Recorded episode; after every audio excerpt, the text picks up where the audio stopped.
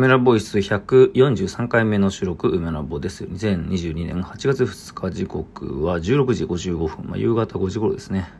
前回、前々回と、あの、バンノさんが書いてる漫画、推し V が教え子で、私がママでの、まあ、考察というか、感想をね、まあ、ほぼ2回にわたって話させてもらったんですけど、ありがたいことに、バンノさん本人からツイッターでも、まあ、反応いただけて、まあ、そしてなんか DM でもね、結構、なんか、な、なかなかしっかりとした感想というか、まあ、その僕自身がそもそも漫画に対しての感想をね、ボイスメモ的に話したんですけど、まあ、それに対する感想というか、結構長いね、文章をバンノさんから送っていただいて、いや、なんか嬉しかったですね。まあ漫画を描くっていうのはね、やっぱりまあ創作行為、ほとんどみんなそうですけど、孤独な行為というか、まあ直接感想をね、しっかりとくれる人っていうのは意外と少ないのかもしれませんね。まあ、思い切って自分の考えをまとめて、まあ、そしてね、万能さんに伝えてみてよかったなと思った次第であります。推し V、ぜひぜひみんな読んでみてください。ラジオトーク、まあ、同じくね、えー、やっているボイスメモをやっている黒底と黒崎壮が、なんかかなり体調を崩してしまったらしくてですね、39度ぐらいあって、もう体調も悪く、まあ、これはもしかしたらコロナなんじゃないかみたいな感じですけど、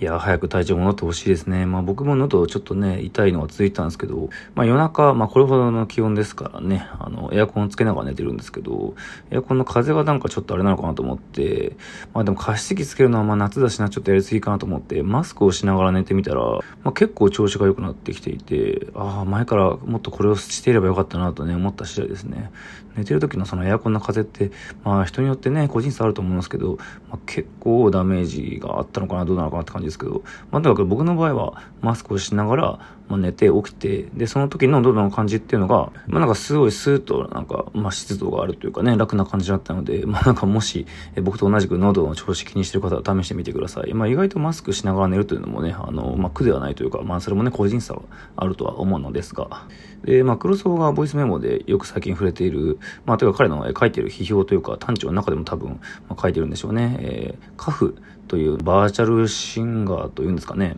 まあ、僕は VTuber として認識していたんですけど、あの、花に譜面の譜と書いてカフという、まあ、書く感じで、まあ、ゲーム実況者的な人とか、あと、まあ、歌い手的な人とか、まあ、いろんな種類の VTuber がいるんですけど、まあ、カフはもう思いっきり、まあ、歌の方向で、まあ、ライブもやっていたりしていて、まあ、でもこう、等身大の女子高生みたいな感じもありつつっていう、まあ、キャラが非常に立っていて、まあ、そして何といってもデザイン的なクオリティが非常に、まあ、高く、ある種非常にコンセプチュアルな、まあ、バーチャルシンガー、バーチャル YouTuber なんですね。まあ、このカフを元にした、えー、まあ、同じ、えー、音の、えー、カフですね。カフっていうのは、えー、可能の可と不可能の不でカフと読む、まあ、その人工歌唱ソフトウェア、まあ、いわゆるボイスロイド的な、ボーカロイド的な、まあ、ソフトウェアがありまして、まあ、カフを元にしたアプリケーションということですね。で、まあ、今日僕が話すのはカフについてではなく、まあ、同じく、まあ、同じくと言っていいのかわかんないですけど、ボイスロイドとか、ボーカロイドとか、あとまあ音声読み上げソフトですよね。まあゆっくりしていってね、そのゆっくりの、えー、まあソフトオークの音声読み上げとか、まあ広い意味ではこれに含まれますけど、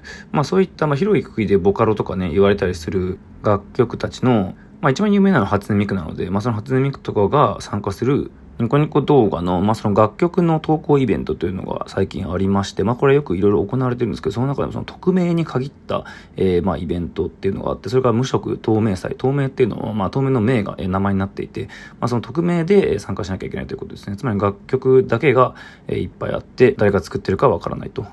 まあ、その作者の知名度とか話題性になんかよらず、まあ、純粋に楽曲、作品だけで評価を、まあ、したい、評価をされたいというような趣旨のイベントですね。まあ、これはボカロに限らず、まあ、作品だとかアートだとか、いろんな界隈でも、まあ、まあ、ある種の手法であって、面白い試み一つだと思うんですが、これはもともと新芸術校という、まあ、アートの学校で、まあ、なんか知り合いになって友達になった、えー、藤井陸くんという、まあ、アーティストの友達が急に LINE で無色透明祭知ってますかみたいな感じで教えてくれましてですね。まあ僕はあの存じなかったのでいろいろ調べてみたんですが、まあそこに投稿されてる楽曲の中で、まあいろいろいいなと思う、まあ、曲があったんですけど、まあボカロの曲、僕はやっぱりね、2010年ぐらいにすごい聴いてて、最近は全然聴いてないんですが、まあ音ゲーとかでね、ちょっと知ったり見たりする程度っていう感じなんですけど、そこに投稿されていた、えー、ポストズンダロックなのだという曲がめっちゃ良かったので、まあそれを紹介したい、それを話したいという趣旨の回です。まあ、まずこの無色透明祭、あの動画はもうね、あの縛りがあって、白地に、えー、歌詞と、まあその使ってるボイスロードとかの、えー、名称しか使っちゃいけないと。しかもその歌詞のフォントとかも、えー、縛りがあるんですよね。まあ限られたフォーマットの中で表現を競い合うと。まあこの曲、まず雰囲気がすごい良くてですね。最初にこう、まあ、ズンダモンの声で、まあ、そ もそもズンダモンってなんだよって知らない人も多いでしょうし、僕も聞いた時にズンダモン知らないというか、まあ、聞いたことはあるぐらいですけど、まあ、とにかくそのズンダモンの声で、あ、あ、聞こえているのだ？みたいな感じで、こちらに問いかけてくるんですよね。まあ、で、歌というよりかは、まあ、日本語ラップというか、歌唱ではなく喋りなんですよね。郵便受けにいつの間にかチラシが溜まっていて、不在票と選手権とワクチン接種券がみたいな、まあなんかそういう、まあ、最近というかね、2020年、2021年のこう、日常感と、まあその路上の非常になんか溢れる楽曲、まあギターサウンドに流れて、まあずんだもの、なんでしょうね、ちょっとしたタイズというか、まあ男の子のような女の子のような可愛い声で、まあそれが淡々とひたすら語られていく。まあ、まずこの最初の入りの印象の感じでも僕は完全に心をつかまれてですね。まあ、キャラクターの声で向こう側から、画面の向こう側からこちらに問いかけるっていうね、まあ、これは何と言いますか、オタクが非常に弱い、まあ、てか好きな手法というか、えー、まあ、呼びかけのね、感じで、キャラクターってやっぱね、あの、こちら側の世界には存在してないけど、まあ、あちら側にいるのかもしれない。で、そちらに意志があるのかもよくわからないけど、まあ、そちらから問いかけてくるわけですよね。まあ、まるで崩壊した世界の向こう側から唯一生き残った、まあ、誰かしらがこちらになんか一縷の望みをかけて問いかけてるような、まあ、そのようにもちょっとね、あの、予感させてしまうような、まあ、なんか独特なエモさがあって、まあ、かと思ったら結構ね、日常的な感じの喋りが続いて、コメントではそれこそ雨ざらしとか、まあ、はたまたサンボマスターとかね、まあ、なんというかポエトリーリーディング的な、まあ、その詩の力ですよね。まあ、そして僕がこの前ちょっと話した、チンザ・ドープネスのフローにも通じるような、なんか、まあ、良さと、かっこよさ、流れみたいなものを感じましたね。まあまあ個人的にはって感じですけど。でもそのどれとも違う、まあ良さがあって、このズンダモンの曲には。まあその歌の歌詞の中ではこの繰り返していく日常の中のまあわびしさというか寂しさというかね、どうしようもなさ、そしてまあ誰にもなれなさというか、まあそれこそ SNS の中における、まあとてもなんというかどうしようもない感じもう感傷的に含まれつつ、自分がなぜこんなにも特別じゃないんだみたいなことを問いかけるようにまあ、語っているわけですよね。まあ、歌っているわけですよね。まあ、しかもそれも、ズンダモンというキャラクター、まあ、人間ではない、まあ、ある種誰でもないキャラクターを歌っているというのが、まあ、より、なんか、切なさというか、まあ、良情感を増していてですね。まあ、とにかく、この歌をね、曲を聴いてみてほしいと思うんですが、まあ、てか、その前に、まず、ズンダモンって何なんだって話なんですけど、ズンダモンっていうのは、あ、その、厳密に言うと、ボーカロイドでもなく、えっ、ー、とね、音声合成ソフトのボイスボックスの中にある音声読み上げ機能の中の一つなんですよね。で、元々のキャラクターというのは、まあ、その東北ずん子、まあ、これは東北の、えー、キャラクターで、まあ、その2011年3月11日の震災、まあ、からちょっと時間が経って、2011年の7月頃に発表された、えー、東北巡行。まあ、これはもちろん東北を元気づけるためのキャラクターなんですが、まあ、これは結構息が長くてですね、まず東北巡行自体が、テキスト読み上げソフトのね、ボイスロイド化でニコニコ動画で中心に流行っていたんですけど、まあ、そのボイスロイド化もして、まあ、そしてボーカロイド化もして、まあ、そして MFD モデルも配布されてという、まあ、その二次創作を中心とした、まあ、その N 次創作でめちゃくちゃ受け入れられているキャラクターの一つなんですよね。で、その妹の東北キリタンとか、まあ、その派生型のボイスロイドって今本当にいっぱいいて、そのボイスロードで有名なのは、柚木ゆかりやえきずなあかりなどがいるんですが、そのいわゆる AI シンガーというか、まあ、その AI シンガーで有名なのは、あの、ヤマハの AI の美空ひばり、あの、もういなくなってしまった美空ひばりの声を再現しようみたいなプロジェクトがあったりするんですが、まあ、とは既存のボーカルロイドとはまたちょっと一味も二味も違う、まあ、種類としてボイスロイドがありまして、まあ、その中に、えー、東北ズンコがあり、で、この東北ズンコが持っている弓っていうのがあって、まあ、それはズンダアローっていうんですけど、あの、ズンダっていうのはね、宮城県の共同歌詞の一つですけど、まあ、まず東北ズンコがズンダ餅をモチーフにして作られていたキャラクターなんですが、まあ、その、えー、ズンコが持っている、えー、弓、これズンダアローっていうんですが、まあ、このズンダアローに変身する妖精あるいはマスコットっていうのが、えー、ズンダモンなんですよ。えー、まあ、とにかく東北ズンコの派生のキャラクターの一つで、えー、これは東北ずん子に関連した小説や4コマ漫画の中から登場したキャラクターであって、まあ、それが最近は擬人化したり、その男の子になったり、女の子になったり、男の娘になったりして、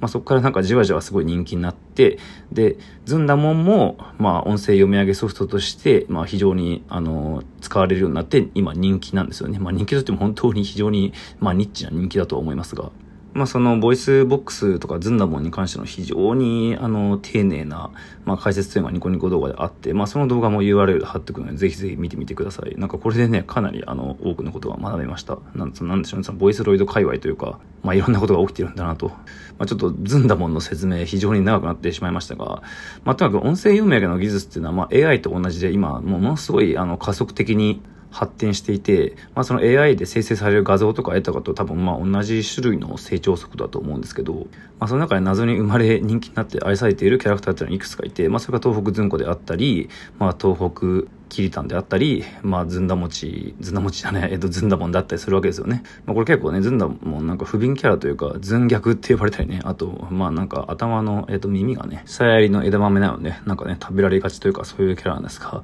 あなんかそういう不憫キャラが、まあ歌ってるという曲の前提があってみんなそれを楽しんでいるわけですよね。だからちょっとネタ的というか、ギャグ的なキャラクターなんだけど、まあそのキャラクターであるずんだもんが、まあ結構、あの、シンプルにエモくて真面目というか、まあ、シリアスな曲を歌っているというのが、まあ、結構ニコニコ動画的に、えー、無色透明性的にはまあ衝撃だったらしいんですよね。まあ、でそういう前提知識が全くない状態で、ズンダも知らない状態で僕はまず聞いていたんですが、まあ、その上で感動があって、で、そこからズンダも調べて、まあ、二重三重になんか感動が倍増してたって感じですね。まあこのポスト、ズンダロックなどだという曲ですけど、まあ最終的にはね、その、えー、まあ鹿島中さん頭をリフレインするポストズンダロックなのだと言っていて、まあそもそもポストズンダロックってなんだよっていう、まあ説明とかは何もないんですけど、まあただこれは何でしょうね、そのポストロック、まあ、的な曲に載せたズンダモンの曲だからまあポストズンダロックっていうね、まあ、本当にただそれをなんかそのまま言っているだけっていう、まあ、その潔さというか、まあ、むしろなんか正当なロックなんじゃないかみたいなね、あの、すがすがしさがありました。まあ、ちょっとポップミュージックとかビートマニアとかそういう音ゲーにもなんかありそうな変な曲の感じだなとも思いましたが、まあ、ずんだもん、まあ、それこそここ1、2年ぐらいで生まれた、まあ、キャラクターというか文化だったりするので、まあ、そこら辺のボイスロイドとか、音声読み上げの世界、まあ、今までもなんとなく気になっていたんですが、ちょっとね、